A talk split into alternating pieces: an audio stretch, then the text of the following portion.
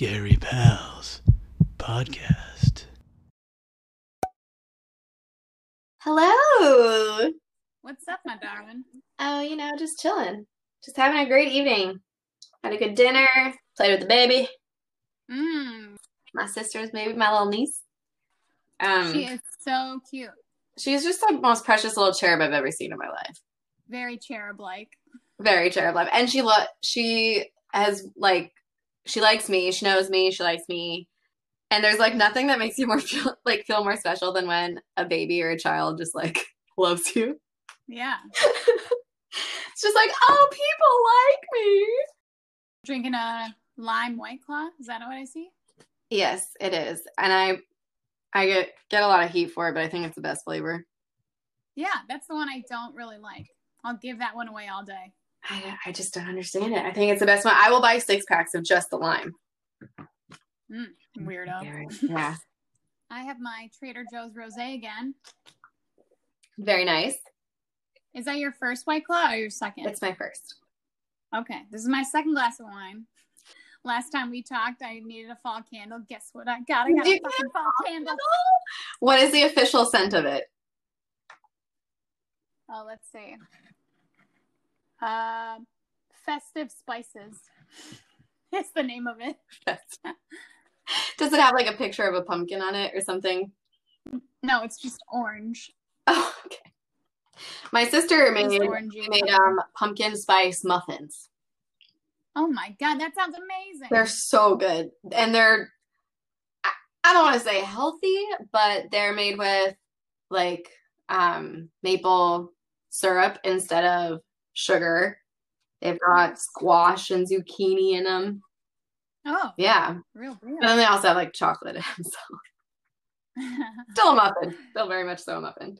well, my next drink, I'm so excited to, to make. If I run out of this one, I need more. I bought uh, pumpkin ginger beer and vodka. it's just really getting in the fall. Yeah. But can I tell you um, what happened to me tonight making dinner? Yeah, please do. I burned my nipple. And you might be like, how? how? Why are your nipples out while making dinner, right? Yeah, why was it out, Amy? Um, they weren't out. I was making soup and I like just spooned it up to my mouth and I dropped hot soup and it burned through my shirt and it burned my nipple through my shirt. Oh my god. Amy. I know. Talking about scary movies, this was a true horror That tonight. yeah. Yeah, that can happen to anybody. Yeah, really. Gotta watch out for that. It's like the biggest reason not to be a slob, I think, once you learn that lesson. Another thing I have to be worried about in the kitchen, I never that never even occurred to me. There's a reason you don't cook. This is let's just throw another one on there. Sorry, dinner tonight might burn my nipple. Gotta cover it. Watch out for my nips. Oh my god. Enough nipple talk, enough. So welcome back to our listeners. This is episode three of Scary Pals. Woohoo! yeah, episode three. Episode three. Big deal. So, Scary Pals is a scary movie watching podcast by me, Amy Baxter. And me, Catherine Hammond.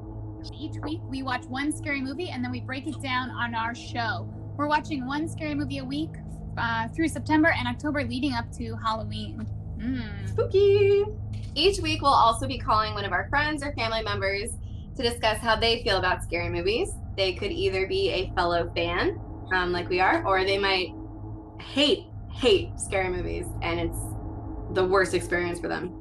We have a bunch of friends who hate scary movies, and through this podcast, we are making them watch scary movies with us. I love it. They love us so much to watch the scary movie. um, later on in the show this week, we're going to be calling our friend Kay. And Kay was also our college roommate, um, our senior year of college. Or my senior year, you you already graduated college. My super senior year, still lived with college girls. And let me tell you, that was one of the best years of my life because I was living like a college kid still, but I had a job and money. I mean, thank God you did. I don't know what I would have done senior year if you weren't my roommate. It was perfect. I would I like would not have any other transition from college to the real world. It was perfect. yeah. It was like a soft break in to being a full adult. I figured out how like to not get fired while I was like still Yeah. Living the dream. yeah, Made a- literally the dream. Yeah, so we're gonna be calling Kay a little later on the show. I don't really know where she stands in scary movies, so this will be a good um, thing to hear from her. I'm excited. She and I used to watch scary movies together in college. Um, she's I wouldn't say she's like super into them, but she watches them. Okay, cool. Yeah. Great. So Kathy and I started this podcast because we both love scary movies. Kathy's not really scared by much, but I get scared by everything. Uh, but there are a few other scary movie watching podcasts out there. One of them that I really liked and listened to recently is called the Scaredy Cats podcast. And they had a couple rules, and we've stolen their rules for our podcast. And those rules are that you have to watch the scary movie at night. You can't be scrolling or like on your phone while you're watching the movie and then you have to watch the movie in one sitting so you can't like pause it halfway through and rewatch you know the rest of it the next day or something one sitting only Brown, brown. Yeah. And if you can't if you can't stick to the rules, you can't sit with us. I'm just no.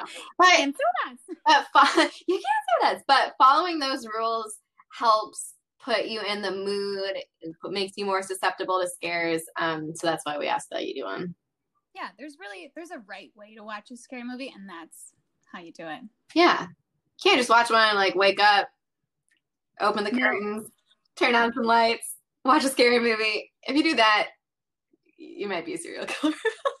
yeah you're you're a total psychopath yeah. so anyway on our podcast we also hope to get to the bottom of why we like to feel scared and this week it is finally my pick for a movie. Kathy picked the first two movies. Whoop, whoop. and now it's my turn.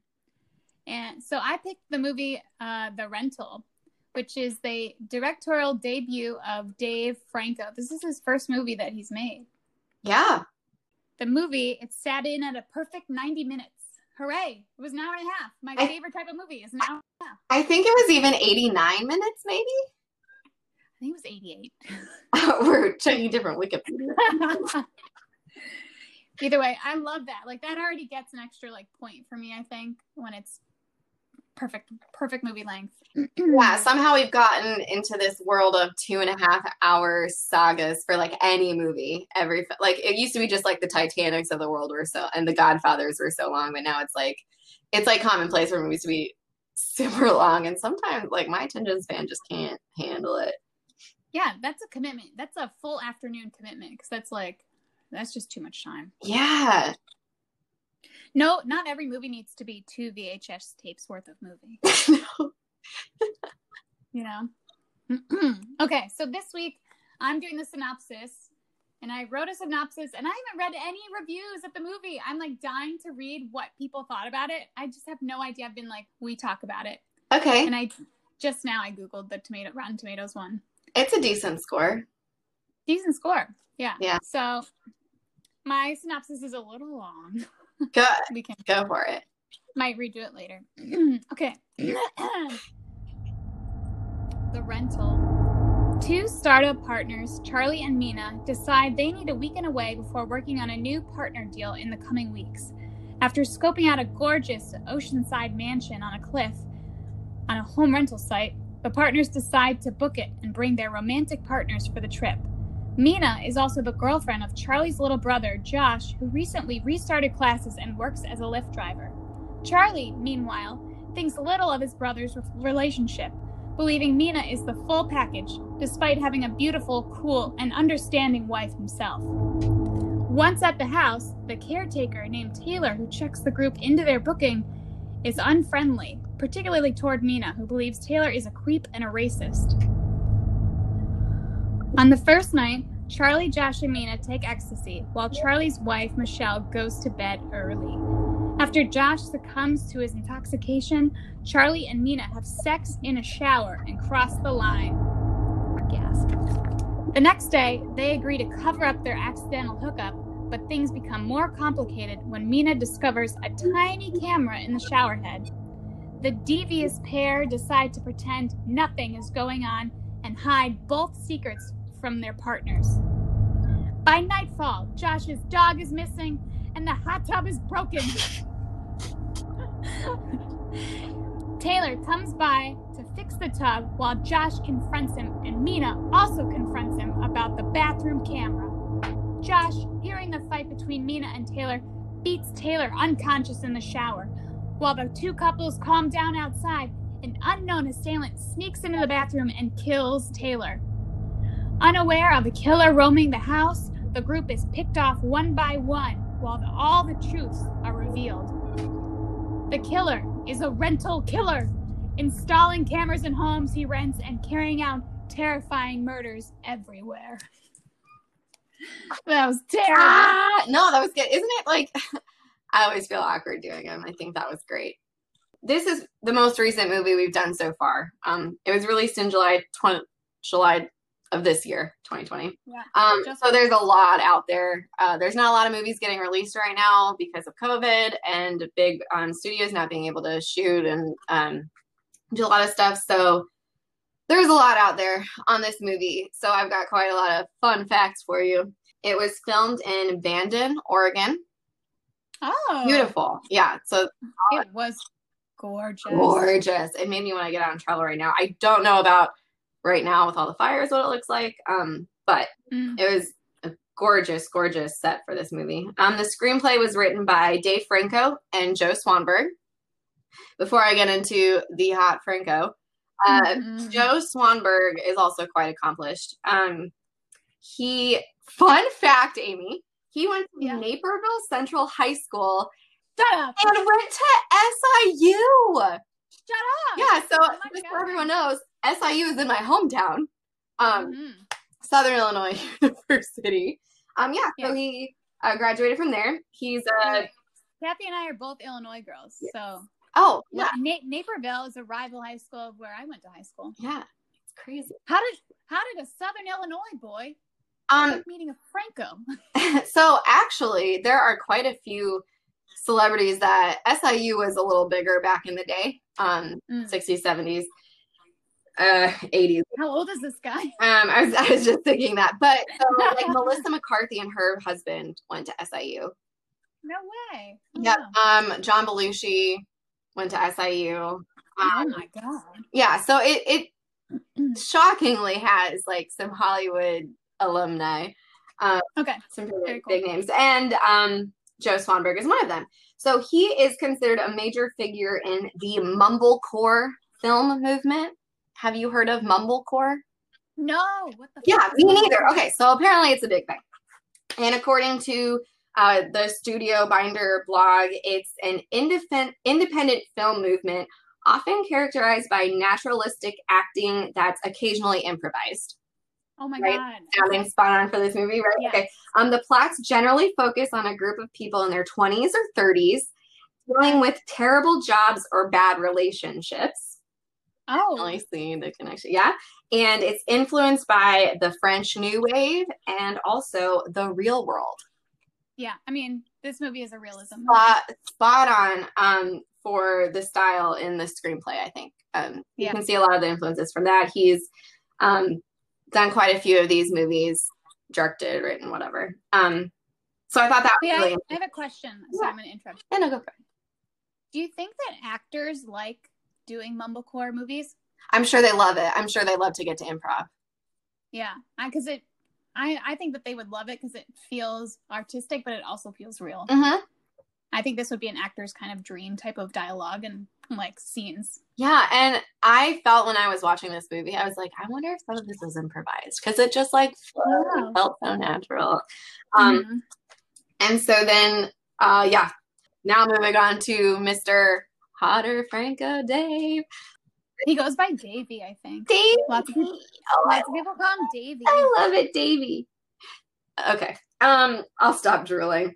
Um, so this was his directing debut, full length feature, full length feature directing. I mean, he's done some Funny or Die stuff. Um, he has some stuff with his wife and some funny shorts and stuff. So he's probably, you know, been wanting to do this for a long time. His wife, Alison Brie, the yeah, I know. fabulous Alison Brie. Yeah, she gets her own section, okay, Amy. I figured know. Amy would want to like Sorry, I get too excited about this one. the best for last. Um, back to Dave. So this is his first directing. He has a whopping 55 acting credits on IMDb. Sexy. Yeah, so um, we most people know him from 2014, The Neighbors, or just Neighbors. He was in 21 Jump Street, 22 Jump Street, um, and then Now You See Me movies. Um, and he's one of the Lego movies. He's he's done quite a bit, um, and he's also written some of the shorts and things that he's um, directed. But this was obviously his big hmm his big deal. Um, the movie starred Sheila Vand, who we might have seen in Argo, A Girl Walks Home at Midnight, which I think is a vampire movie. Oh wow. Um, yeah, most of these actors have dabbled in the um, scary movie genre. Uh, Wait, is the girl walks home at midnight? Is that a foreign film, or is that a English film? uh, we could probably look real quick. I think it was foreign. It's I had never heard of it, so odds are it was either indie and foreign or A Girl Walks. Oh yeah, it's Iranian. Iranian. Oh, that one makes sense. Yeah, she's really pretty. She's gorgeous. Yeah. And I loved her wardrobe in this movie. Yeah. I when they're walking on the beach, I saw the shoes and I was like, oh, I bet Amy would wear them. And then we have um, Josh, played by Jeremy Allen White. Lip. Um, lip. Couldn't see anything but lip. I well, and it's yeah, it was almost a similar character. I mean, it was weird watching him as anything else, honestly, and it was weird watching him as like an adult. Um, yeah. But then, of course, he was like not a fully established adult, so that that helped like transition from Lip to Josh. Um, Charlie was played by Dan Stevens, which I will never see anything except Matthew from Downton Abbey. Um, Oh no way. yeah. Oh my gosh. Yeah. And um, he was also the Beast in the live action Beauty and the Beast. Oh, So he's he's also in. He's the main character in Legion, which I recently watched Oh. over this COVID quarantine. never, never seen it. Um, yeah. I mean, all of these actors are extremely established. Yeah, very, very good, solid, famous cast. Yeah. And then, of course, Michelle was Alison Brie. Woo! She had, I can not even Hot tell you how many acting credits. Um, Community, Mad Men, Glow, um, written and starred in and produced Horse Girl. She wrote that. Yeah, She's Wow. credited as a writer. Wow. Yeah. Um, and I think my favorite, favorite, favorite thing about Alison Brie is she was a clown before she like made it big in acting. Stop. While she was like establishing herself, she would do children's parties. No. It's amazing. Wow. Oh I love her. Amy, do you have any other fun tidbits to add that I didn't throw in there? Well, I have. You know, I found this movie because I was listening to Dax Shepard's podcast, and he had Dave Franco on it, who talked about making this movie and making this movie with Alison Brie. And so he, he told the story of how they met. Did you look it up? I I I did. Um go ahead. So, like, coincidentally, they were both in New Orleans at the same time with different friends, and they kind of met up at dinner. And one of the friends, like, texted Dave or showed Dave a text that the friend was like, You should make out with Davey tonight. And then Alison Brie texted back, like, Okay, or something. She was like, I still want to hook up with him, or like gushing about, like she was like gushing about him. Yeah, yeah, yeah. And so the friend showed it to Dave, and Dave was like, "Okay, it's on. like, it's gonna happen." And uh, I guess they took Molly that night also, or that weekend when they were meeting and hooking up. And um, it was the same time Dave was finishing a movie, so he had extra spare time at these premieres. So she came along with him, kind of across the world. I think he took her to Paris next to the Paris premiere for like their second date or something, or their next thing after this New Orleans weekend. So it was a whirlwind romance with some Molly involved. And, you know, I think it's just such a fun, youthful story they have of connecting. That's just kind of like any college student, young person connection, I think is so cute and really fun Yeah. and funny. It's and it it feels so real, you know. Sometimes I wonder like all these celebrity couples, like how do they even meet each other? Is it like in this like hoity-toity, like ritzy, like do they meet at premieres or like award shows? Um, but they were just like in New Orleans partying and met. Yeah. And that's so fun. And then Yeah. the chemistry is just like unreal if you watch interviews of the two of them. Um, It makes them both feel like really down to earth to me. I don't know why. You know, Yeah. they don't feel like uber crazy, un- like unreachable people hearing this no, I feel like they would be our friends. I right? I love them. Um, not any more fun facts really, but I also did put that she also did a Lego movie. Oh my god. Done some Lego movies. Um, and she was in Scream 4. So not her first scary movie either. Well, I we're gonna talk about Scream because there's oh my god, there's so much Scream references. I feel like to the very ending. Okay, we can talk about that. Why don't we start with the things we I have loved about the movie? Let's start at the beginning, like the gorgeous opening cliffside shots of the movie. I think okay. are so stunning, so gorgeous. They are. Um, I mean, obviously, Oregon, Band Oregon, wherever it was, is a beautiful place. But I really loved the like sweeping shots and the following the car. Like the cinematography was just gorgeous at the beginning. Yeah, really good shots of yeah, like it's setting the mood too. How isolated it was. Like it seemed like it was just the only house in the world. Yeah. Um, way off on that cliff. And oh gosh, a house on a cliff, like the views, the um the ocean, the cliff, the woods, it was just breathtaking. Yeah. It was very dramatic setup, I think, in I- the cinematography. My note was the music and camera work um, and the scenic shots make such a powerful statement right off the bat. That was like the Yeah. first note I made while I was watching a movie, and then I didn't make any more because I was like, I need to pay attention. Um, but that was my first note. yeah, it's dramatic. One in just the scenery, and then the first five minutes, you they give us a lot. Like there's a lot of dialogue going on. There's we get the four main characters. We get their relationships like with each other. Mhm. In the first five minutes, we get so much out of the dialogue about what they think about each other, how they act with each other.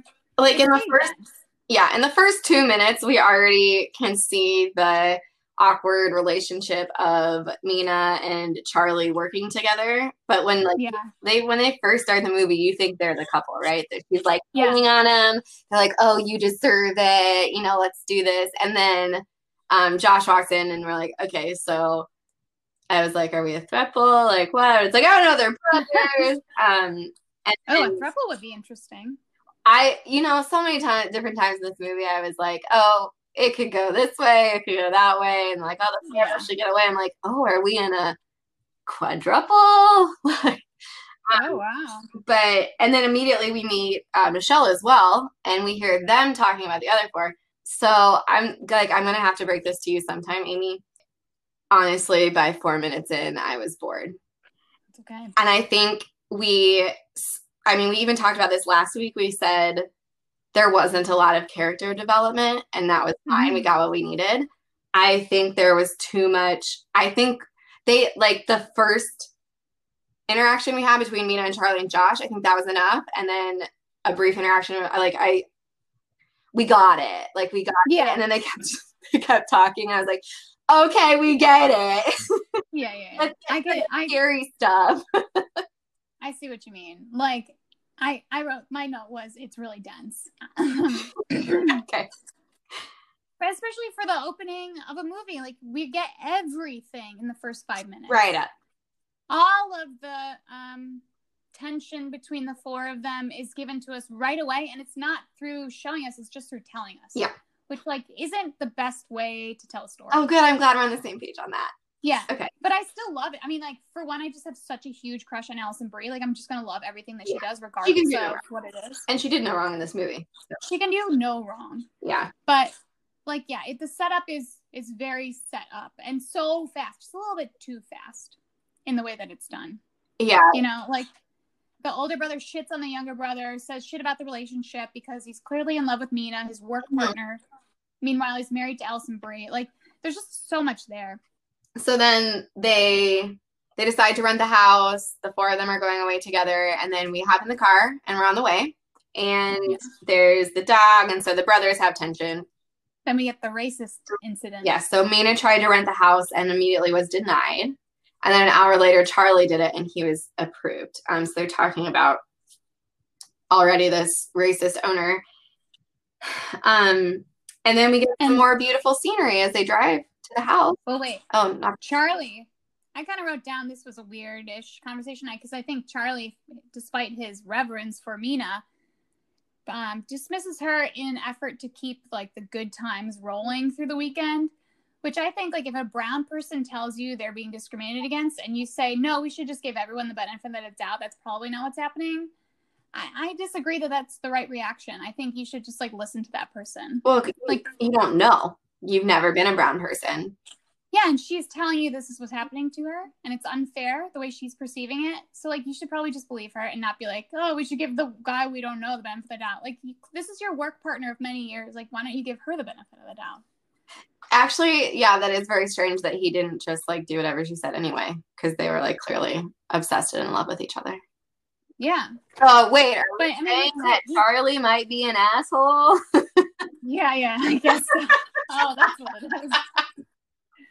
But I also think then it gets into this bigger issue, which I think was actually like one of the real scares of the movie, which is the borderline offenses, where something is like not right, but it's not enough to make you turn around. Right. So, and I think that's really like the issue that we're supposed to walk away from with this movie is like some things that are uncomfortable, out of your comfort zone, and maybe dangerous, but they aren't quite in your face enough to be making you like stop and make a different decision. That's good. So he's he's really pushing through, I think, that argument to just like be like, this is the start of the weekend, like we're we're having a good time. Maybe he has another agenda with Mina after all, so he doesn't want to like ruin that. Yeah. I know. I need another drink. Do you mind if I go make it really? No, go for it. I'm actually um gonna take a little little break first.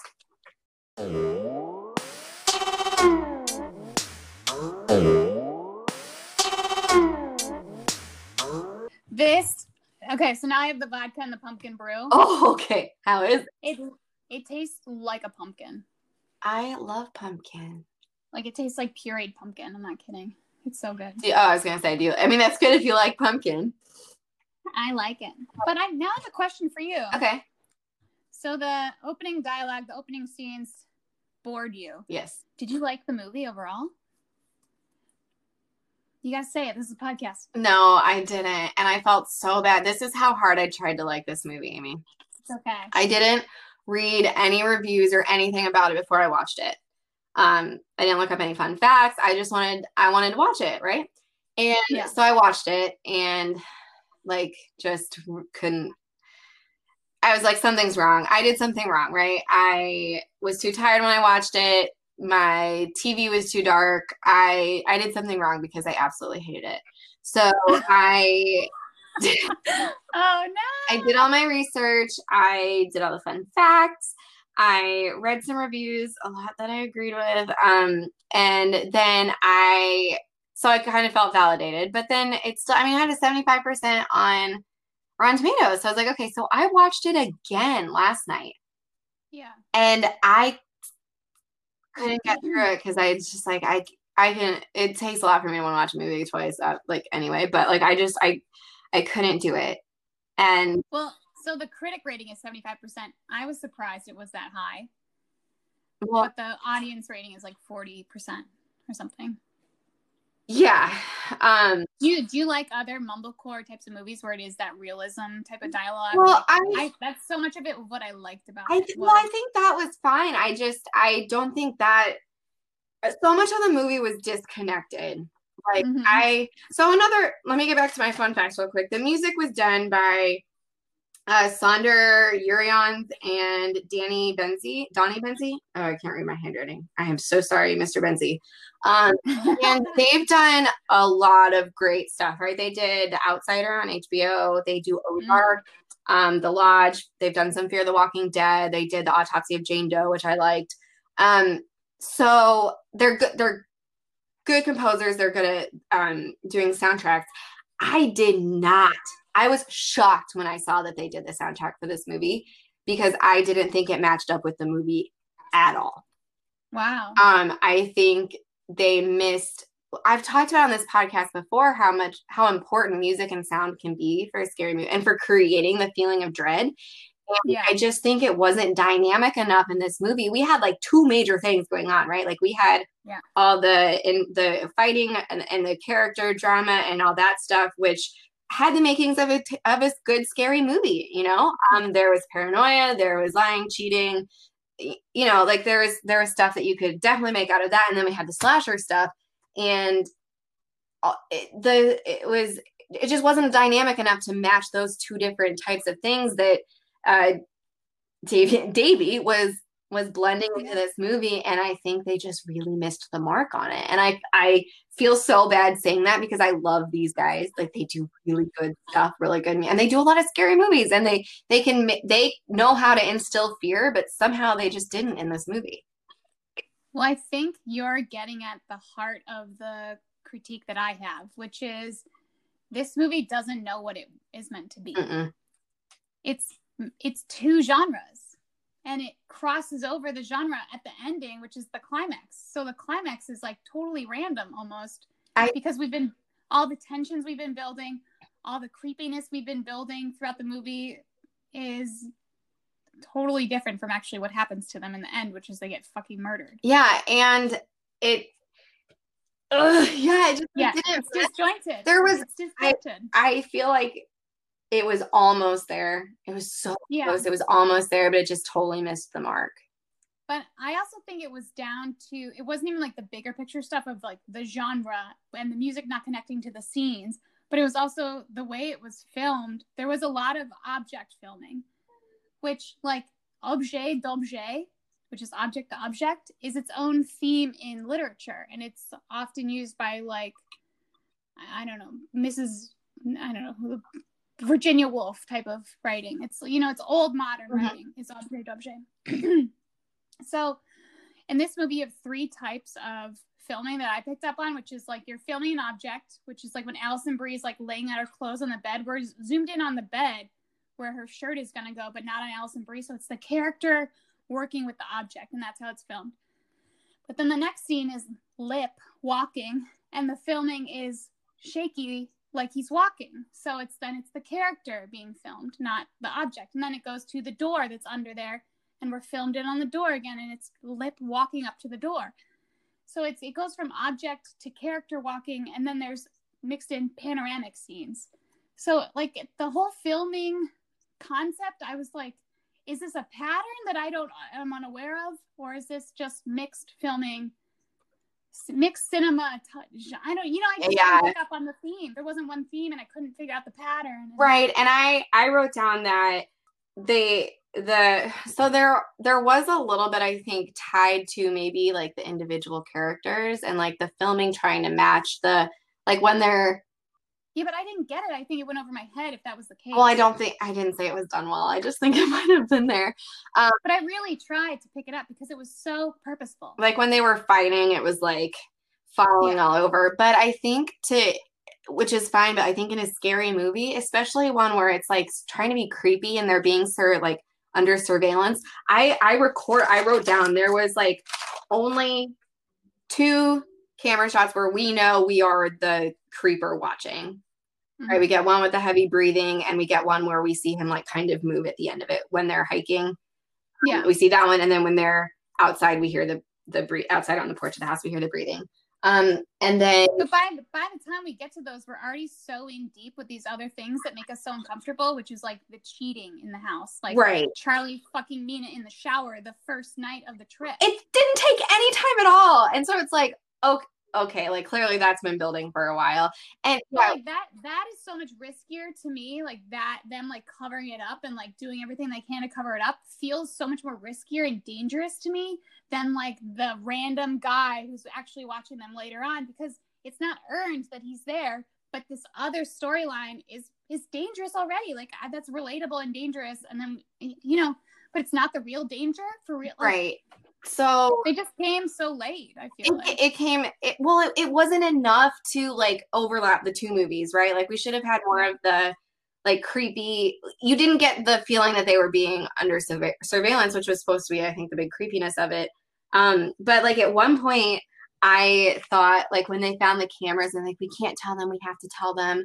Um i thought like the paranoia of them and then especially when he, he like knocked out taylor i was like this this love uh uh trying i guess it's still just trying to through but like all that drama is going to cause them to be so paranoid and that's going to be the driving evil in this movie yeah And it should have been, I think. I think it would have worked too. And then we got, like, wrapped up in paranoia, our own personal paranoia. Um, yeah, the the creepiness wasn't established by any any filming.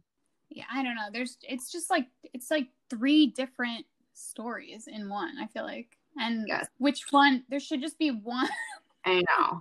Um, so let's get back to breaking down the movie step by step, though. Okay. 'Cause let's there's- I mean, there's still a lot of good, good things, and I mean, we could just talk about what we what we liked about it. I have like three Yeah. things I really liked that happened. Okay, let me hear the first one. Okay. Um, they they it takes like an hour to get to them. Yeah, yeah. Um, so the first thing that I thought was done well was um after see it takes them killing Taylor, right? Because that's to me when the movie like really gets scary is you're wondering like what is really going on. But um when so Michelle's already checked his pulse, so we know that Taylor was alive when she went outside, and then the couples were all were talking, and then Yeah. she decides she's gonna go call the cops. Good for her. Um, she goes in, she's on the phone, and Charlie comes in, she, he's like, "Wait, Michelle, he's not breathing," and I was like, "Oh, here we go!" Like, buckle up, about to get scary because um the acting was really good in that scene. The way you know Yeah. you went to do that. The music, they started like with their go-to creepy sounds, and it was like your heart rate got a little elevated because you're like, oh no. Like, I mean, you already knew he was dead because we saw the guy kill him, but you're like, how is this tying in? Is the guy that killed him really the owner and the brother, and they're working together, and he wants he wants to kill him and frame these guys because part of you's thinking like the owner is out to get these guys for a reason. Like he's targeting this family. He doesn't just target everybody. So Oh, you are? I Oh, I would. So, um, back to the beginning when Taylor meets them, right? And we think he's Yeah. racist and whatever. And he looks at me and he goes, How did you get mixed up with this family? He says it in a way that's not like racist. To me, I I was thinking, okay, so he's asking how she ended up with these bad people, right? The way you say, how did you get mixed up with these people? Like usually the these people are the bad people, right? yeah. So um I was But did but I I watched it twice also and like right before he says that she goes, You're the owner? Like she's kind of a ditz. Like that was a mean, rude thing to say. And then he's like, What do you mean? Like, yeah, what what? And he's she's like, Oh, I didn't mean anything by and it. he's like, I didn't mean anything by it. yeah, exactly. So she kinda had it coming, I think, on that one. Yeah. Oh, yeah. Whatever whatever way she perceived it. Like, but she's missing the part where she was rude first. Yeah, and then She's on the defense. he and sh- when he she shows him the camera, he goes. He's like, "I'll call the police for you," and she attacks him to get his Yeah. phone. Um, yeah. So that was, but I did anyway. That was the first thing I liked was when he's like, he's not breathing. I'm gonna go back to the real things that I think are meant to be like the reason that maybe Dave Franco made this movie, Okay, fair. which is like the surveillance, um, the question of surveillance. But more on, I think the first thing that like bothered me was these borderline offenses that kept popping up, and I, I mentioned it before, but I the racist booking where Mina wasn't able to book the thing, but an hour later Charlie was able to book it, and Mina's name is Mina Mohammadi. So it's very Middle Eastern sounding. Like she, clearly she's Iranian. So Mina Mina couldn't get the booking. An hour later, Charlie could. So she's she's not happy about that. Taylor makes like a comment about like a peeping tom comment when they're there. And then while they were on a walk on the beach, he comes in and leaves the telescope there. And she's like, Am I the only one who's creeped out by that? That he can come and go as he wants? And everyone else is like, No, like it was so nice. Like, oh, this guy just came and dropped this off. He said he was coming by with it. But she recognizes that's not, that's a little bit of an overstep. And then when Taylor drives away from the house, he like does this one last stare and then screeches away. Yeah, There's no doubt he's a creep and a racist for sure. And I think all of those things are just sort of things that you wouldn't change your mind about. Like those, you wouldn't leave because of those things. And I think that's really risky. And then when Alison Brie is putting her clothes out on the bed and she sees this dirt and she brushes the dirt off the bed, it's directly under the vent. Like that's a telltale sign that the vent has been fucked with recently. and she didn't, been pulled. she didn't even. Yes.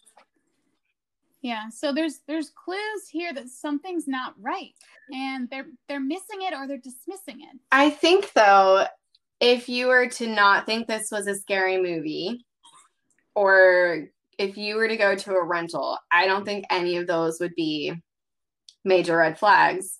That's what I'm saying. And That's- ended up not scary. They're not red flags necessarily. Yeah, because they're easy easy to dismiss. And we I mean we talked about um easy to dismiss things in your own home. And like so that this we're even stepping outside of that comfort zone and those things aren't enough. I don't think that the average person would think twice about any of those things. Maybe the racist stuff, but definitely not the dirt on the bed. And that was another thing I kept track of was um when scary things happen in the house to even tip them off that something was happening and it was like nothing it was Yeah. dirt it was finding the camera there was like nothing because um i mean they find the house the room under the house but that was just an owner's closet so i mean and that which is typical in a rental so there was like there were not really many clues um the dog going missing Yeah. But they're just like Uh, I called them borderline offenses because that you would dismiss them. You and I would Yeah. both not care. oh yeah no We would still keep having our white claws and having a great weekend. yeah ex- exactly exactly okay, and then I have one other vacation point that I want to point out about the movie that like mm, okay, so the first night the three out of four of them decide they're gonna do the Molly that Alison Brie brought along, and Alison Brie's like, I'm not taking it. I'm gonna go to bed early because I want to go on my hike tomorrow. Bam bam. Mhm. But my God, okay, she should know better that they're not gonna do it the second night. yeah I know this from all of my vacations with all my friends. Like the first night, there's this energy around a vacation that you can't replicate the second night. no you gotta do it Like, then You gotta like go all out the first night because even if just like a couple people are, you gotta do it with them. Like you can't be the one that's feeling, I'm gonna be a downer, I'm so sorry. Like, no, you can't. The first night of vacation, if everyone's going hard, you gotta go in.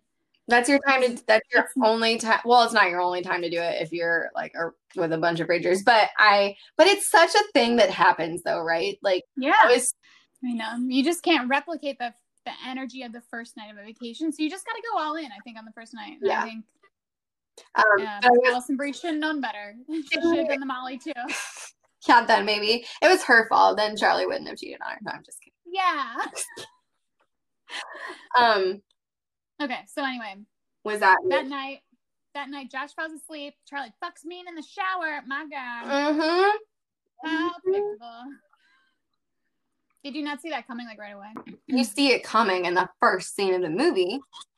And then you're like, well, maybe this is their dynamic because they talk about it. I mean, Michelle and Josh talk about it, and she's like, yeah, you just get used to it. That's how they are. So you're like, maybe they are. And then, oh, we just happen to be watching this movie the night that they finally do it. Um, yeah, But but then Michelle's perspective on it switches like, like so fast when Lip tells her, "You- "You're like the third girl he's he's cheated This with," is a and you ended up. Yeah, you're not special. He, he, yeah. So, because you could tell she was kind of like, not proud, but like, well, you know, he was with someone else when we first met. And, you know, I was so cool that he left her for me or whatever. And then he finds out that, well, he left his other girlfriend for the girl in between them. you. And yeah. And so then she gets upset. And that's, yeah, that's kind of a turning point in the movie, even too, because once Michelle gets she's like, nope, I'm gonna have a good time tonight. Like, because all the three of them are dealing with they found the cameras, they're dealing with the guilt of cheating, they're hungover from the night before, and Michelle's like, nah, we're not doing this. I'm having fun. So she does. and the dog is missing, and she's like, "No, I'm not helping." Oh, oh my gosh, I laughed so hard when she's like in the like working on like at the hot yeah, and they're like, the hot broken, so she's working on the side, and she says, "What?" she's like, oh, they lost the dog, and like laughs. She goes, "Oh fuck, they lost Fuck, the dog." they lost the dog. It's so good. I She's love it. You can Yeah. tell she's just like feeling herself. Yeah. And she's kind of like wants to break away from her feelings anyway because he hurt her. Yeah, and she doesn't even know that he cheated yet. Right. She doesn't even know, but it, it changes her perspective so quickly, like on the whole situation with Mina in like one second. Yeah. She's like, Oh, this is not innocent. I've known it's not innocent in like in her heart. She knew, I think. Yeah, no, she did. So like her doing Molly is is a big trying to like break away from being Yeah, so feeling her feelings, I think. It was very well done, that part. I loved it. I think I think she had the best She's so good. movie. What? I think he gave her all the best parts in the movie. Oh, fuck, they lost the dog. Yeah, I know. And she's like dancing, feeling so drinking her wine while they're all freaking out about this, that, and the other. Um, she calls Taylor over to fix the hot tub because it's broken and she wants to get in it. Um, and she's like motorboat. When he does come, she's like he bends over and has the plumber crack, and she's like motorboat, motorboat it and like licking it. And she's so funny. Um, This is shit we would do too. oh yeah, and I loved that part. I think they could have played that up even more and it given us like some range of like comedic relief or something. Um, Yeah, yeah. A little more. yeah, because the whole thing was pretty monotonous. Um, not just the music, but kind of the, it was just like uh, the whole time there was like heavy stuff to deal with, but like not scary stuff to deal with. Um, but anyway, this is I guess where the no the climb. I don't know. I felt like there wasn't a climax in the movie. No, this is the turn. So when like Mina confronts Taylor and they get into like a, a tussle, Mhm. and then Lip comes in and beats up Taylor unconscious in the shower. This is the turn of the movie where the unknown assailant comes in and kills Taylor while Taylor's unconscious, but he's still alive. Yeah, And the four of them are outside trying to decide what the fuck to do because now there's like video of Lip beating up Taylor from the hidden camera. So I think I don't know. I thought this kill scene was terrible. Terrible. Okay. It was anti. It Well, it was filmed really badly. I don't know. Like you see the guy, he's got dried blood around him already around his mouth, and then the assailant all in black and gloves comes in, like puts his hand over the guy's mouth, and the guy shakes a little bit. all they all he does is shake a little bit and his boot shakes a little bit, but this assailant isn't moving at all. Like there's no struggle. It's just so unrealistic and so poorly done that it made me think it's supposed to be a callback to another horror movie. Like this is supposed to be a callback to Scream or something, like in the way that it was done because of how out of touch it was, I think. I don't know, you know? Yeah, I. In the way but that's the way that Scream movies are when they do go to those killing scenes, that they're just kind of like hysterical. Yeah, but this wasn't even like over the top. You don't. None of the kills in this movie were. You spend no time on them, right? It's just like they're dead. Yeah. So this one starts this kill, and then like they start getting killed off pretty quickly from there. really quickly. And so the next, um, well, no, let's not brush over this because this is important. So yeah, the unknown assailant kills Taylor in the bathtub while the couples Yeah. are still arguing. That leads to the he's not breathing comment um, when Michelle's about to call the cops and Charlie's like, no. And then it comes up where, well, we can cover this up. Michelle doesn't want to. The other three do because they don't want us to go back to jail. Um, Yeah. and he's got, so it's his girlfriend and his brother worried about him. And then Michelle Is that the is that the first time we we learned that Lip was in jail before? No, it happens in the beginning dialogue. Oh, okay. Um, I can't remember if he or Michelle says something, but we, we find out about his troubled past. So then Michelle decides she wants something to do with it, and the three others decided to dispose of the body. And and one it was I thought it was so comical. Of course, are on a cliff, so let's throw him over a cliff. But it wasn't even like filmed in like a comedic sequence. Like I felt like they missed the mark there. They were trying to make it serious, and I was like, this is this is so hysterical. Like Yeah. I wish it had been funny too. I know, like a comedy. I said- I parody, read the but you same throw him over the cliff and he lands on a rock. And so then what do they do? Yeah. Oh, let's just throw another rock at him. Yeah, it could have been like that. It could have been so much. But it was long the way that they did it Oh, because it was boring. It's so I think I put timestamps on how long, and it ruined like one of my favorite parts of the movie was the showers going on and leading Michelle around the house. Like that's Yeah. creepy. You hear a shower going on in the other room and you go there and then it turns off and then you hear another shower. It's like clearly that's like a normally could be uh, like the killer playing cat and mouse, right? He's fucking Yeah. with his prey. He's playing with them before he kills them. And but it's it goes back and forth. So you see this happening, and then you see them throwing rocks at a dead body, and it's like, yeah. And you wish it was funny. and you wish that was funny, but it's not. And then you wish this other part was scary, but it's not. And Yeah. yeah, that whole part. Um, Wait, I, I thought that her discovering the footage was kind of good well, okay, so what? because that's a, that's the real danger. Like in my opinion, it, that was really like the cover up was the story that I liked the most that I wanted to follow. That was relatable. That was like made me feel icky.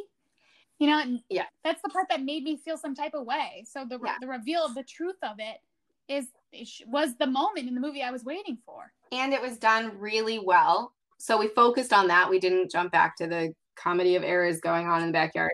It Alison Brie had a really, I mean, her acting came out. She had a really good reaction to it.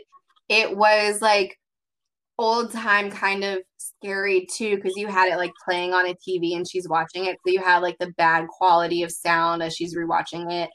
And the music was done well in that scene. So it had Yeah. that scene came together for a scary movie. You had the elements, you had the acting, you had the creepiness, you had the music. Yeah. She decides to, you know, get up out of there as she should. Um, and so after they have a really dramatic disposing of the body, Lip has to climb down. The, so unnecessary. He has to climb down. I think they just wanted to get a close up of the dead body after he fell. Uh, So they like send Lip down the cliff. No, no, I can do it, guys. Like, I, blah, blah, so dramatic, but like not. And so he like climbs down the cliff, whatever, gets the knocked the dead body into the ocean, and then climbs back up. And then they're walking back. So um, Mina, Charlie, and Josh, after finally disposing of the are walking back up to the house, and we Mhm. finally like really see the killer. And he right behind him. Walks right up behind him, and you know what? Why is he in a Jason mask or like whatever that is? Well, uh, I don't know. Why is he in a mask? Why did the music not change at all? And why would he come up behind all of them at the same time? He already knows that Josh just beat a guy to a pulp. He's not going to attack all three of them at once. Yeah. That was a bit of a long stretch for me. That's why I thought it was like Scream because the way like the it was this not a reference to Scream? Like this was just this was like throwing in killer slasher movie. Like this was slasher movie and we're gonna throw in your face that this is now a slasher movie at this point. Okay, I guess maybe. I didn't Yeah, think it's so a I don't- reference to it know done if well. it, didn't work. Yeah. I feel Yeah, like, but like work, Scream in normal slasher movies, like we would have felt a difference in tone with seeing the killer. But literally, the I wrote it like the music did not change, the the filming did not change. It was nothing. He was just like walking behind them. But it, that's supposed to call back to the whole thing of them not knowing they're being surveyed. I guess, but we I, but we didn't play that enough throughout the whole movie. I know. Yes, I know. It's it's totally disconnected. It was disconnected, and then I think From the killing of Taylor, it becomes a different movie. And the but it but the rest of the movie doesn't change. it right the sound like they if they had just like thrown in like a a big sound effect when you see his face Yeah, and that's, really that's like what slasher movies do. That's why, like, it's not just it's anyway. Yeah. And then so he, and it's totally unrealistic that he would have been following the group. any- Whatever. Um. So then Michelle peels out, tells Charlie that she knows he cheated. No, he he catches up with her in the car. She stops Right. for a second. He's Yeah. like, I saw you. And he's like, Oh my god, I'm so sorry, I fucked up, but where's the footage? Right. And, And yeah. So She he gives him a look that's like, if looks could kill. seriously, You who know? are you? Um. And then She's so good. she drives away. Um. Yeah. And drives over a nail bed. nail bed.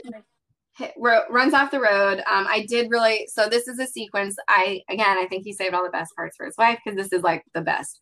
She's texting, and how many times in a scary movie are you in a car and somebody slams up, like appears at the window? Right. That's like a typical shot. Is it?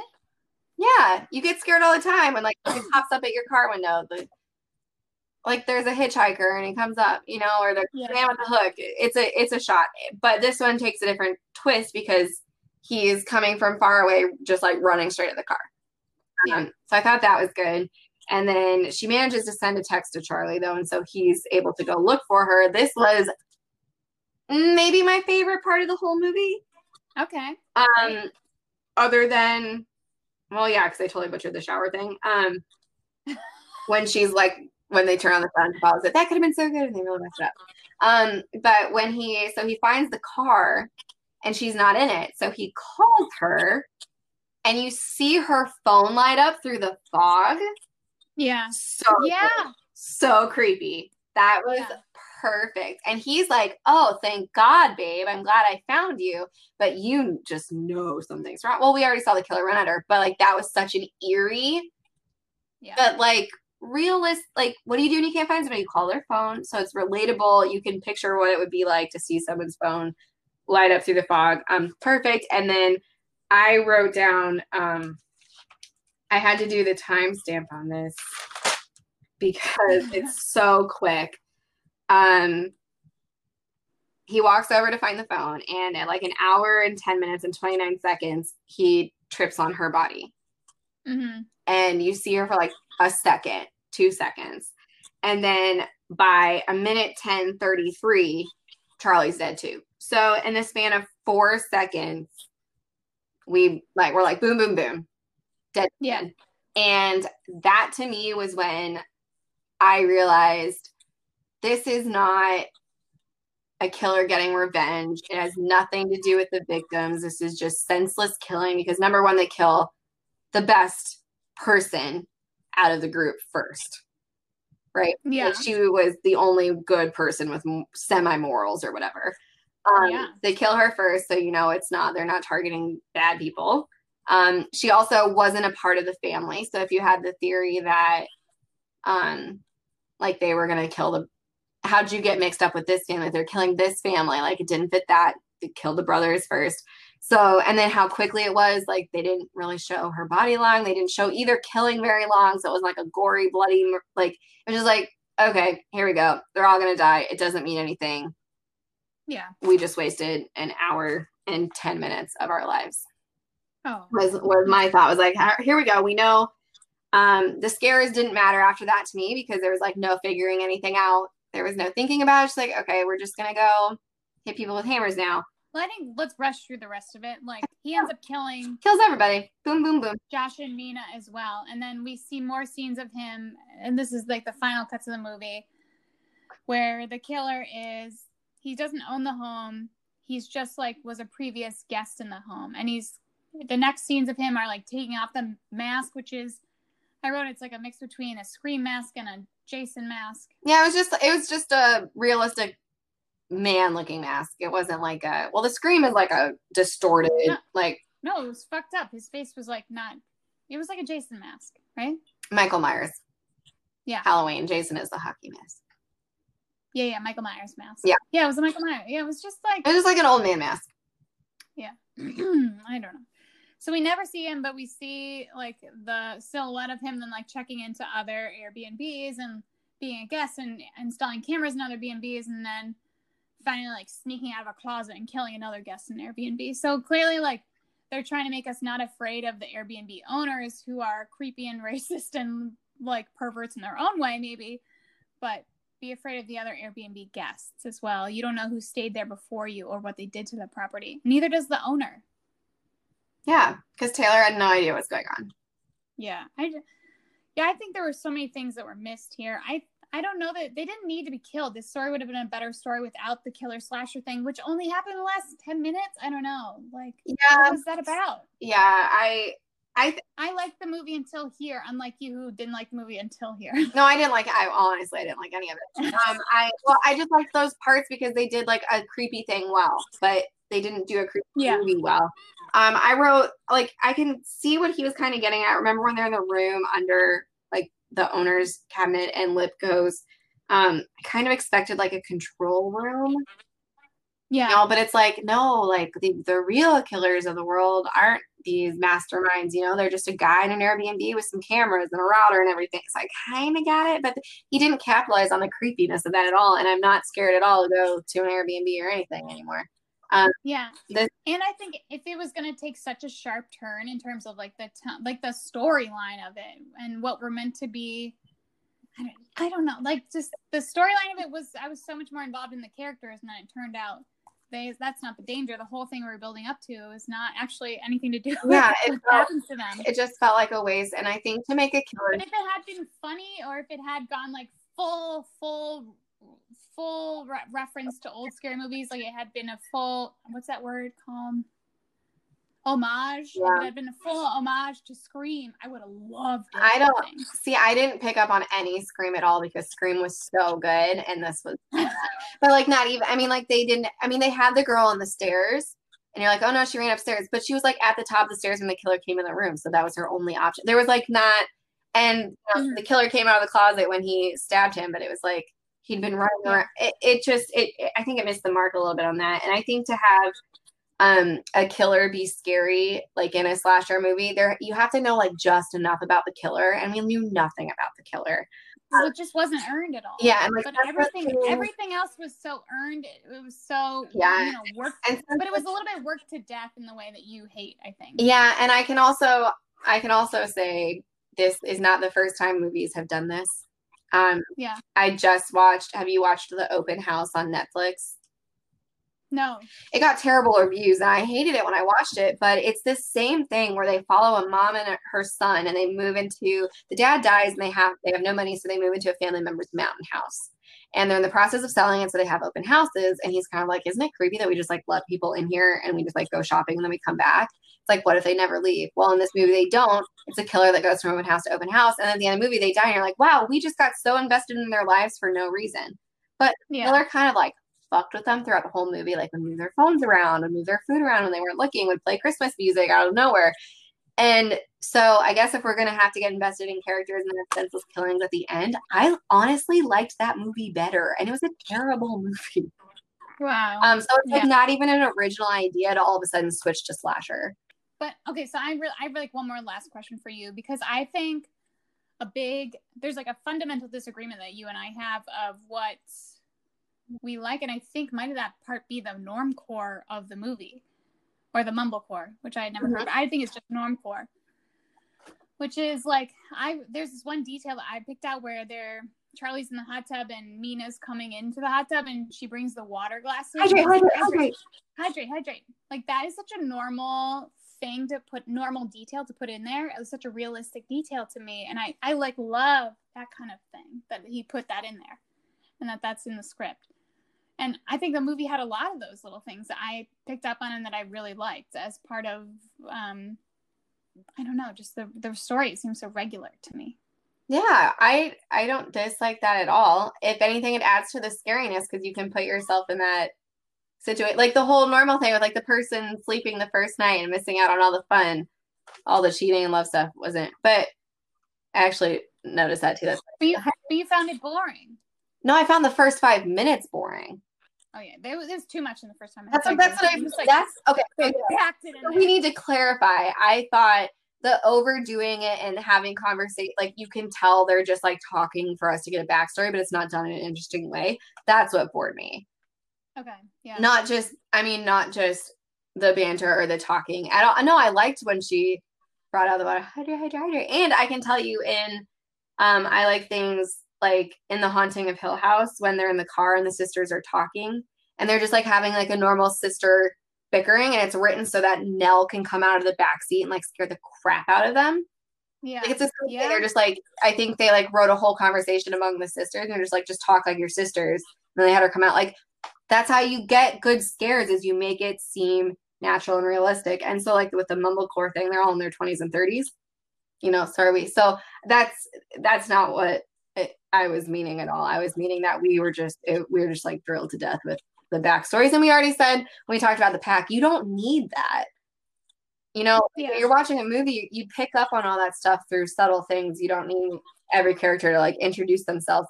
Hi, I'm Josh. I have a troubled past, and now I'm dating my uh, brother's coworker who he wants to sleep with. It's like you could pick up on that pretty, you know. Yeah, just from body language alone, I think we could have.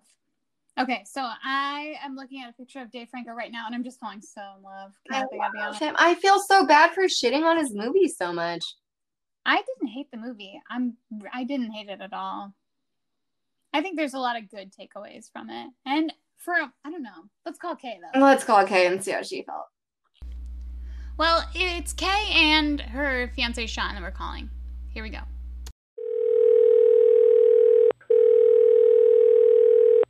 Hi. Hey Kay. Hey, Kay. Okay, so you guys, did you both watch The Rental We did last night. Yeah. last? Okay. Okay. Yeah.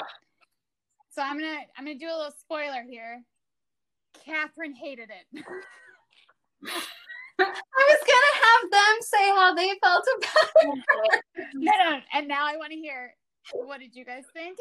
All right. Well, Just for like a broad stroke off the cuff reaction to it. so if you're new to slashers and don't really like scary movies, I would say this would be a good movie to dip your toes into because it you know, I slept fine. Yeah. Yeah.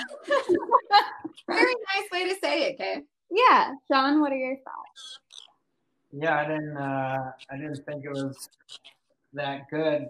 The first thing I said to Kay was that uh, whatever the actor's name, Lip from Shameless, Josh was his character's name. he can only play one character. Oh, Like, Yeah, he's, he's little- identical the way that he walks and speaks. Yeah, throughout the whole movie, I was like, fucking lip. and his mouth is open and it looks identical to Shameless. It's like, all right, that guy can only play one guy, but yeah. We've been calling him Lip the whole time we've been Yeah. talking about the movie. You I don't know the I'm glad name, we're but- on the same page, but yeah. you know, the first like five minutes of the movie, I knew it was gonna be awful. Oh, I knew that I hated Mina because, you know, obviously you can tell within the first 30 seconds that she's gonna fuck Charlie. Mhm. And then second, like she's in I don't know if this is a thing out there, but she's into like pimple pop popping foreplay with lip. yeah. What the fuck was that? I thought it was pretty. I mean, I think that's kind of gross, but I You thought it was pretty. Yeah. Gross, pretty gross. Pretty gross. I think it was supposed to be like playful banter. Yeah. Established that they Yeah. actually liked each other too, and it wasn't just like a forced relationship. So she could be closer to Charlie. Like I think that was establishing. Like no, these act these two like actually get along. Like Yeah. Yeah, it's supposed to be a playful showing of their relationship, but it also gets into this norm core, and it's also called mumblecore, as Kathy and I learned tonight. Is this background story of one of the pro- writers of the movie who helped Dave Franco write it? is well known for these bum- mumblecore types of movies where there's just supposed to be like really realistic relationship type of dialogue. So like th- I think that one was pushed a little too far. That scene, especially with them Yeah. popping the pimples, to trying to establish that they're like, no, they're really in love. Like they have fun with each other. Like Yeah. he brings out the playful side of her. No, Mina's the worst. Ah, Why did the killer uh, assume that no one would call the cops when they saw the camera? Oh, we didn't even think of that. Well, We didn't even think of it. he was watching, so I would assume that he would just swoop in and tell them Yeah, if I think do a quick slash before the police arrive. maybe had like a cell phone jammer signal. I mean, but you're absolutely right. Like there are a few holes. Yeah. Yeah, we didn't even get to the holes. Kathy and I decided this is like two or three movies that got joined up together at the end. Hmm, I could see that. Like the killer, the slasher part of it for me came out of nowhere. Kind of. Well, because the whole thing, the conflict and the tension between the four of them was really what felt like really. That's what made me feel some type of way. It made me feel icky, and it made me feel like the reveal of them cheating was the danger involved here. Like while they're being surveilled, not necessarily that they were going to be killed, but like It kind of No, It it's rem- like the typical. As soon as they were like, they pull up to a cabin, like somewhere in the middle of nowhere. yeah. What's that one four movie? couples. Um, Lake Placid. yeah. Yeah, it like kind of Yeah, reminded me of that. Like, oh, let's get away for the weekend, stay at this nice house, remote on the So, beach. Like, oh, killer's coming somewhere. You're gonna get slashed.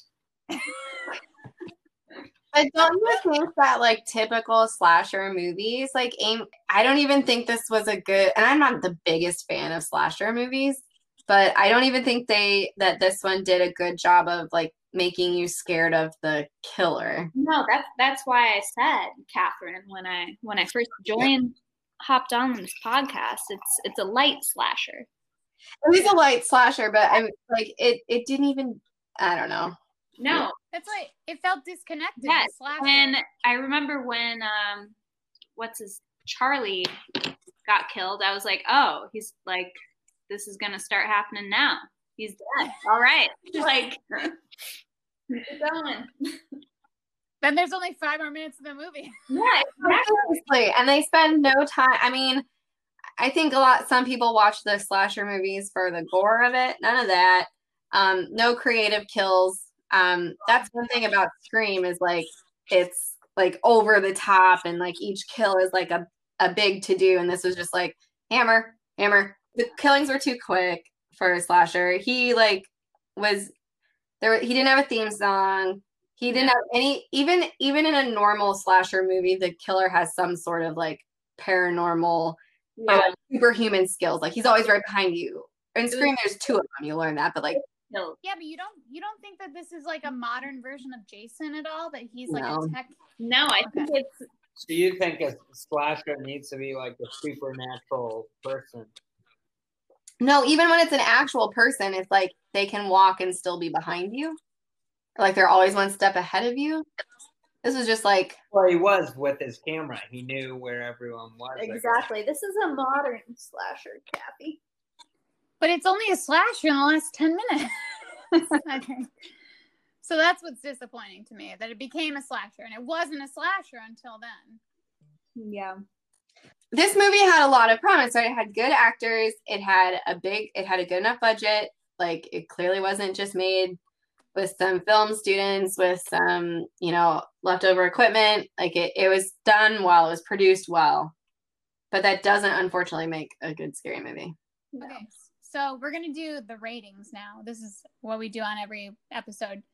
Sean, at a scale of uh, yeah, one to ten, what do you rate this movie and why? Uh, I'd rate it a three. Ooh, shit! That's out of five. that's lower than anything on Rotten Tomatoes. Yeah. Oh well. No, I thought it was. Um, the dialogue was always awful, um, and what you were talking about earlier, it being a mumble, whatever that is. Like, I don't think any of it was realistic. Their little ecstasy scene, like that was so stupid. oh, I thought it was funny. When he's dancing with the dog. I like I like the dancing with the dog, but you just like you knew you knew what was gonna happen. oh yeah. Yeah. like, all right, who looks at a camera that's in a shower and like thinks that you're not going to do anything about it? Three, three for me. Hmm, okay. Okay. This is tough, guys. Um I think I would give it a 4.5. I would Yeah. not watch it again. I would not recommend it to a friend, except for maybe Kelly Jones because she doesn't like scary movies. And I think she Okay. can tolerate it. And yeah, I just kind of I knew what was going to happen. It was too predictable for me. Like I wanted it to like make me not want to rent an Airbnb and just be scared shitless, but I wasn't. Yeah, wouldn't that have been a better movie? Yeah. if like or like had the guy not killed them but he had killed taylor and then like left them to deal with everything of like being recorded and like that would have been such a scarier movie i think because it's more realistic of like what the fuck are you gonna do And I wanted to see all the drama between all of them blow up, but Yeah. couldn't because they were all getting murked like one minute after the other. exactly Yeah. yeah Yeah. It was disappointing. okay well i'm gonna give it the same rating as k 4.5 i think there are some takeaways to discuss here. Like kathy and i went along that there are some borderline offenses that you're introduced to in the beginning that you would brush off that like aren't going to make you turn away from an airbnb or change your plans but that should make you take a little bit of pause. Like the guy being kind of racist even though mina's kind of also a instigator. Yep. but like the guy being racist, the guy coming into the house with them not being there, not telling them like I'm coming in right now, mm-hmm. and then you know just a couple things. Alison Brie finding the dirt on the bed, a couple things that you would brush off that I think might might be takeaways for us to discuss about later. But there's one comment from a reviewer that says the dog ran away with the plot, Yeah. and I I agree with that so much. like none of this was really scary, honestly, but No. I liked a lot of it, and I really liked like you guys hated the dialogue. I liked the kind of norm core setting that we got. I found it artistic. Although I agree, the first five minutes we we already talked about this, but it's so fucking dense. It's too much. Yeah. Hated it. You get the full setup of the movie, and we know Charlie's in love with Mina right away. Yep. So it is very heavy handed in the first five minutes, unnecessary, but the dog ran away with the plot. I think the slasher at the end just killed it. well put. Yeah. Okay. Yeah. All right. Well, I was gonna give it a three, but now I feel like I'm just like repeating what Sean said. So I'll give it a two. Nice. Two. It was- Oh my no, I like Amy. I told you how hard I tried to like it, but I just I Okay, what, what are the two points for? What? Um, it it the acting was good, right? The quality of acting was good. You weren't just like cringing. You might have been like Kay and Sean might have been cringing at the dialogue, and they might have said lip can only do one character, but like there's some scary movies out there with just awful acting, and it was it was good acting. Good Alison Brie Mhm. can't do better than that. Um, and then no also like the She can do quality no was good. Music was good. Didn't match the movie, but it was good. Um, there were some scenic critic shots. It had a good budget. So What was the budget? uh 16 million. What? Wow. I know, yeah. So because like big um uh studios haven't been able to release a lot of movies this summer, it was like one of the only options. So it got screen time that it normally wouldn't have gotten in drive-in movies um because other movies just weren't being released. And then it also had the video video on demand release. It um grossed 420,000 in box office. It's opening weekend. You guys, I think we're a little harsh on this movie. I don't think so. No, was- I don't think we are. Yes. The the one girl, Alison Brie, told Michelle. told um Be careful here. Yeah, you might want to just stop right there, Sean. I don't think anyone's going to agree with you. We no, love I'm saying, so she talked and she said to the boyfriend, she was like, "Yeah, fuck her," while talking was- about his girlfriend. So I don't think anyone would say that in real life, saying She- like, yeah, "I don't like." Say it in context. She wasn't like, fuck her, I hate her. He was like, so you're okay with it? And she's like, no, fuck her. She's fighting with my boyfriend. But like, She didn't say it like that. but you didn't. Yes, she did. She said it exactly like that. All right. I guess we watch different movies. Okay, are you? Do you that would happen? um, I disagree with Sean. Okay. I think Okay. he said it playfully. I honestly felt that one of the things I told my sister was, okay, I felt so bad that this was the week we made you watch. Yeah. Oh, Like I had a really hard time. I was like, I feel so bad. I'm gonna go on this podcast. I'm gonna shit on this movie who I love the director of as an actor. Like I love the actors. I love Alison Brie. I love Lip. I but I feel so bad. You love Lip I didn't. Yeah, as a character or as an as a actor? character on Shameless. God, I Well, hate You will always have a play. What are you talking about? I know. And Can I tell you something about Lip? Yeah. I I have always wanted to fuck Lip for sure. But you can't say that. 'cause But wait, there's a girl. There's a girl I went to high school with, and on the show, she fucks Lip. What? Literally, you see her tits in the show. Like No. the recent season, Maddie McCormick fucks Lip, and they like hook up, and you see Maddie's tits, and I was in chorus with Maddie in high school. New trip. Was she the one that uh was like his Miami girlfriend? Yeah, the blonde. Oh no. I don't know. I'll have to do some research. We're gonna do a couple of scary movie questions we ask every guest. Kathy's got them. Okay.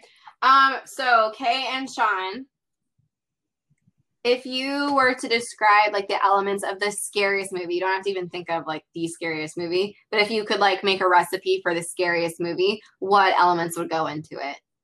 Like what scares you the most in a movie? Being trapped, just overpowering killers that you can't stop.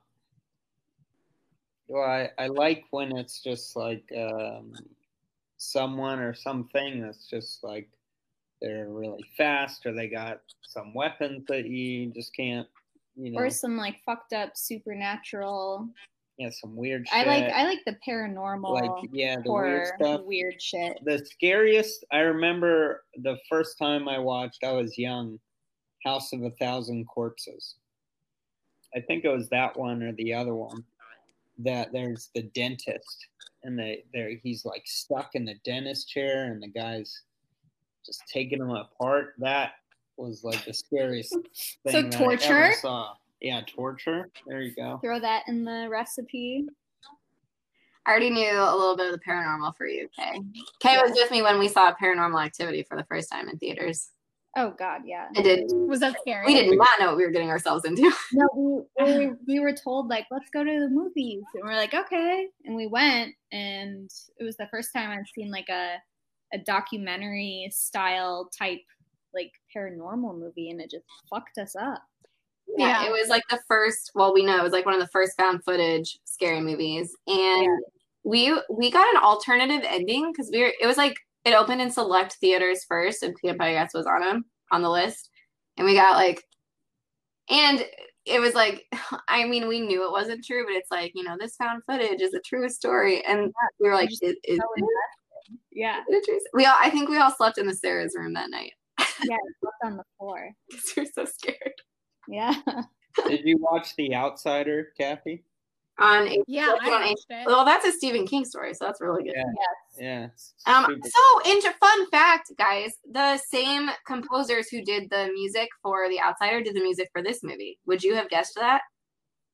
um, no, well, I mean, I don't really remember the music from either, so no. Okay, so that I keep talking about is the the effectiveness of sound and music in making a creepy movie. So, for example, in this movie, they do like a long winding drive out to the house, Mm-hmm. and it was creepy. They had some good music, but think of how creepy the the intro to the the old Shining, the original Shining movie is. Mm-hmm. It's just a car driving through the woods, and you're already like terrified before you even get to the hotel because of the music. Exactly. Yeah. Um, so it can be a huge thing. And in The Outsider, I thought they did a good job of the music. Um, the story was creepy, of course, but there was also like a lot of like pulsing and and these two guys are known for like their otherworldly um like sounds that they make and and put into the music. But I think they dropped the ball on this movie. Um, some more questions. Um, now we'll just get into specifics. Uh, what is the like scariest movie each of you has ever seen, or what do you guys think is the scariest movie you've ever seen?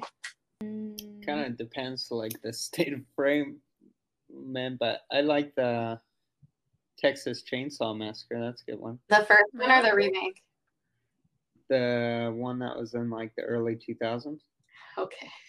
I like that one. You know, it really depends, like, at what I've never seen any of those either. you gotta. You really have to at least watch the original one. It's like considered one of the scariest of all times. Oh my god. I think, um, you know, it depends, like, what age you watch the movies at, but what's the one? I know, Kathy, you'll know it, but the one with Nicole Kidman, The others. The Others. I thought that was like I watched it when it first came out. I can't remember what year, but like I thought it was so terrifying. So it was it was a take on the they didn't know they were dead, and that was kind of for a little while after the Sixth Sense. But that one I think is so. So I know a lot of people who don't like scary movies who will watch that movie. Yeah. Um, but I, I agree it was a good one. Um, okay, and then to follow up with that one, what is the worst scary movie you guys have ever seen? Oh my Yeah, I want to hear god. that. Um, the rental. and- oh my god. That's all. um I don't know. I kind of like like I like the corny low budget I can't like give you an example, but I like it when it's like corny acting and low budget, but it's scary, you know what I mean? Hmm The shitty acting like makes you feel a little better about like the murder and all the the shit that's going on. But um, what about you, Sean? Well, I don't know. I think when it's so bad, it's good. Like the the one Halloween that we watched with the pumpkin head. Oh, but we gotta watch that every. We watch that we watch. class. That was so good, but it's so bad. Oh, yeah, but it's so bad. So Amy hasn't seen any of the Halloween movies. So for our last Yeah. episode, we're doing the Halloween franchise. Yes, I'm excited for you, Amy, to watch them. I'm so excited. It's gonna be like a lot of movie watching that week, though. Oh yeah, there's like 20 movies. It's gonna be like a four-hour episode. You gotta just have them on in the background, like throughout the entire month of October. I I personally like to have those in the Friday the 13th movies on. So like in the background, someone's just always screaming. Well, I think that like we got our questions, we got our rating. Um, thank you so much, Kate and Sean, for watching with us for joining us. You're welcome. And um, I have one question for you before I sign off here. Okay. Yeah. Um, how many more days till Halloween? Eight more days till Halloween. Halloween. Halloween. Do, do, do, do, do, do, do, do. Let me find it. Let me find it for sure, and I'll tell you. How many do you think it is? Thirty-one plus. Um, 44 days till Halloween. 44 days. 44 days till Halloween, Halloween, Halloween. 44 days till Halloween, Silver Shamrock. Woo! That's, that's from the Halloween movie. Thank you guys so, so much for your time and your efforts and watching the movie and giving us your thoughts. Yeah, thanks for having us. We love you. Love you too. Love you guys. Bye. Bye now.